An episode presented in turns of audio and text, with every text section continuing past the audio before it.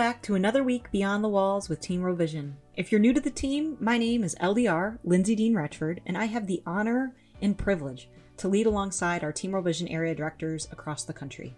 If you're moving your feet for the first time right now, shout out to you! You are here, you are moving, and we are so thrilled to have you on this team. My friend, I know we might not know each other well, but I promise you that you are surrounded by a huge orange Team World Vision family around the country who is praying for you, cheering for you, and we cannot wait to see what God is going to do through you this season. And if you haven't made it to a group run yet, my friend, you are missing out. You got to get there because we are here to go farther together with you in your training and your fundraising and even all the life's ups and downs. There's a lot of life to be shared out on the path, and this team really does go farther together. So, welcome. And my friends in Seattle, Seattle! It is almost race week, y'all. You are less than 30 days away from your seven day 6K marathon. Lean in, finish strong, and cross the finish line with no regrets. Today, whether you are starting or you are closing out the end of your season, we have an incredible word to fuel your miles and your minutes. Just a few weeks ago, well, I guess about a month ago now, our LA area director, Kaylee Vanderbron, brought a word at our national leaders gathering that rocked our hearts and fired us up for the season ahead. If you're not real familiar with NLG, our National Leaders Gathering. This happens every spring for the last seven years. Our most loyal and passionate leaders all gather together from the Global 6K for Water to half and full marathon leaders to our child ambassadors. We gather to be inspired, to be educated, to be equipped, to be poured into so that we can head into another year of saying yes. And friends, we know that it is not easy to say yes, to keep moving your feet and setting huge goals for the most vulnerable kids around the world. And that's why we have this gathering. And today, you get to hear, like I said, a word of pure fire and an anointed word for right now that I really believe that we all need to hear in this season of here but not yet. So as you move your feet today, open your heart and your hands to the words that God has put on Kaylee's heart to share with us. Enjoy your run.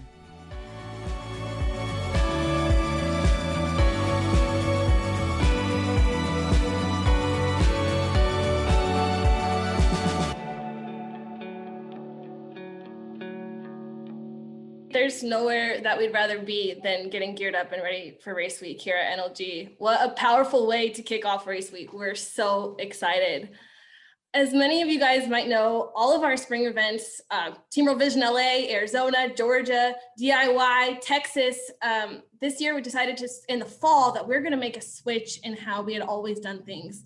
We made a decision to switch over to the seven day 6K marathon, shout out Seattle, because marathons in the spring were looking less and less likely every single day.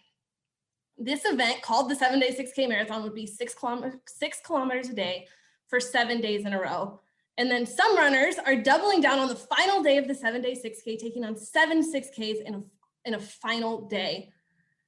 As we prayed and planned for the spring season, a spring season that would look nothing like we had ever done before. We had a few of you who came back to us and said, Hey, this kind of sounds like the story of Jericho. Once a day, every day for six days, and seven times on the seventh day. Joshua 6 tells us that we find the story of Jericho the Lord tells Joshua to have his people march around the wall once a day for six days in a row, and then seven times on the seventh day, and then the wall will come down.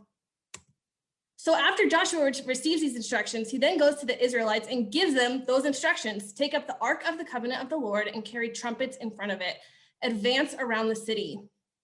I've shared with our spring teams that this moment, this pivotal crossroads where Joshua comes back to the Israelites, reminds me of them. I imagine that those instructions to the Israelites sounded absolutely insane. Walk around the wall and it will fall down. It doesn't make any sense. No matter how it sounded, this was a pivotal moment for the Israelites. And in that crossroads, in that moment where the Israelites were forced to choose action or inaction, ignore God's calling or trust God's calling on them, wait or participate, the Israelites chose action. In the same way, all of our spring teams said yes to this crazy idea of running during a pandemic with absolutely no idea if group runs or any in-person experience would be part of this at all. Whether or not anybody would even join these teams they, they were creating. Here in LA, we had one group run in the first week of training, and then we were shut down for 11 more weeks after that. But through all of the mess, the teams began to form and people continued to say yes to moving their feet. See, what God was calling them to do and walking around the walls of Jericho wasn't about walking around the walls. It was a practice of faith. So on the first day, the Israelites took their first lap around Jericho. And I think we all like to say that the first step is the hardest, but sometimes I wonder if that's as true as we think it is. See, there's this part of the story that I think we skip over kind of a lot. Think about this verse from Joshua 6. So he had the ark of the Lord carried around the city, circling it once. Then the army returned to the camp and spent the night there. Joshua got up early the next morning and the priest took up the ark of the Lord. So on the second day, they marched around the city once and returned to the camp. They did this for six days. Think of that first day, walking around the wall, maybe feeling a little crazy, then going back to camp and then having to get up and do it again the next day. Having to recommit to walking around the wall again every single day, even when they saw absolutely no sign that the wall was coming down. The reality is sometimes the first step has an enthusiasm and an excitement that's hard to keep and hard to remember when you're on day five or mile 20. We know this. The hardest steps of a marathon aren't necessarily the first one. They're in the lonely, impossible feeling steps of mile 23 when you have to recommit every single step to putting one foot in front of the other. And I think of the Israelites every single night coming back to camp with nothing to show for their steps for the day. Joshua had a calling, and in that calling was a promise a promise for the land flowing with milk and honey, the promised land, a promise that the walls would come down. And it's so natural. I think so often we want to sign that the wall is going to crumble at the end of the week. Like, hey, God, couldn't we get a layer of bricks to come down? Some kind of a sign that we're on the right path here. The space between the, the calling and the promise that God is going to fill can be a lonely and dark place. But I'm coming to believe that that space between the calling and the promise is also kind of the point. The recommitment, the commitment to doing it again and again and again, recommitting to the calling God has placed upon the Israelites, even when they can't see it. Not a single step, but the decision to get up and do it again the next day, an endurance event, if you will. The space between the calling and the promise is where God partners with us, where he does his most powerful work. It's the participating, the faith of steps without the signs. That is where God does his work through you. The steps of faith, day after day, without the sign, are what ultimately bring the wall down. And as our spring events start their race week tomorrow, they're going to be finished they're going to be finishing bringing down the metaphor, metaphorical walls of clean water. And I know God is going to honor that faithfulness to the calling of our incredible spring captains. You guys, these teams had their entire season from start to finish in a COVID world with churches all virtual, few, if any, group runs, and marathons being postponed and canceled what felt like every day. It's been a rough season. You guys, the LA Marathon, which should have been tomorrow, has now been canceled twice and we're still waiting on the status. It's supposed to be in November. These captains have somehow walked the line of leading with both humble and reverent fearfulness and courageous fearlessness through an incredibly difficult season, and they are ready to finish strong as we kick off race week tomorrow. These captains have gone after every runner and every dollar that they believe are out there. But friends, we would be neglecting a part of the story if we only talked about Jericho. See, this calling didn't originally belong to Joshua. The original calling was given to Abraham. Go from your country, your people, and your father's household to the land I will show you. I will make you into a great nation and I will bless you. We're talking hundreds of years from Abraham to Joshua and the walls of Jericho coming down. I just, I might have just lost some of you, right? Some of you just said, well, Kaylee, that does not sound very encouraging. Hundreds of years. Abraham's part of the story But Abraham's part of the story paved the way for the rest of it, for Isaac and Moses and Joshua, and ultimately the step into the promised land. Each of the stories are so intertwined and dependent on one another, and not just the pretty parts, the ugly parts too. What's encouraging about it is this the reality is that we will probably never know the impact of our steps on this side of heaven. And in that, we are in the company of the people who God chose to lead his people over many generations. For leaders like so many of you who have been doing this a long time, a long obedience in the same direction.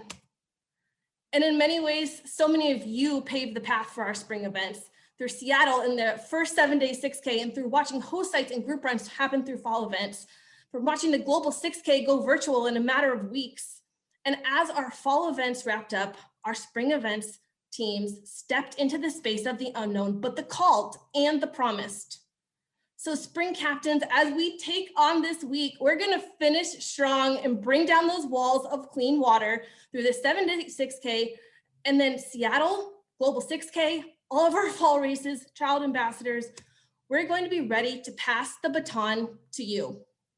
And someday we will all look back at the 2020 2021 season and we will remember how we carried each other's burden, burdens as a national, even an international team. See, the thing is that we don't get to choose whether we're Abraham or Joshua of the story. We don't know which part of the promise that we're going to get to see fulfilled. But we do know that we're continuing in the direction that God has called us and that God will use that faithfulness to get us to the promise. And in a very unique and beautiful moment for World Water Day, we're going to carry the baton together and spring captains, as we wrap up this season in Seattle Global 6K fall captains, we're ready to hand it over to you to carry the torch for the season. I am because we are. I want you to hear something. You did not stumble upon the Zoom call by accident. You had every single reason in the world not to be on the call this morning, but here you are. You've been called to and into this position to be a part of the story God is telling through this team. The space between your calling and God's promise is the place where He has chosen you to be, and He will do great things through you as you pick up this baton.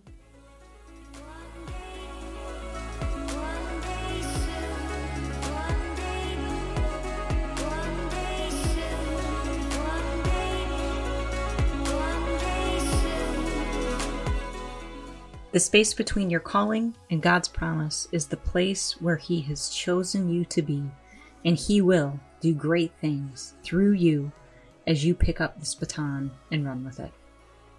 Friends, we are here for you, we are cheering for you, and we pray that this word fuels you, fills you, and energizes you throughout the week as you continue to move your feet and follow God where He's leading.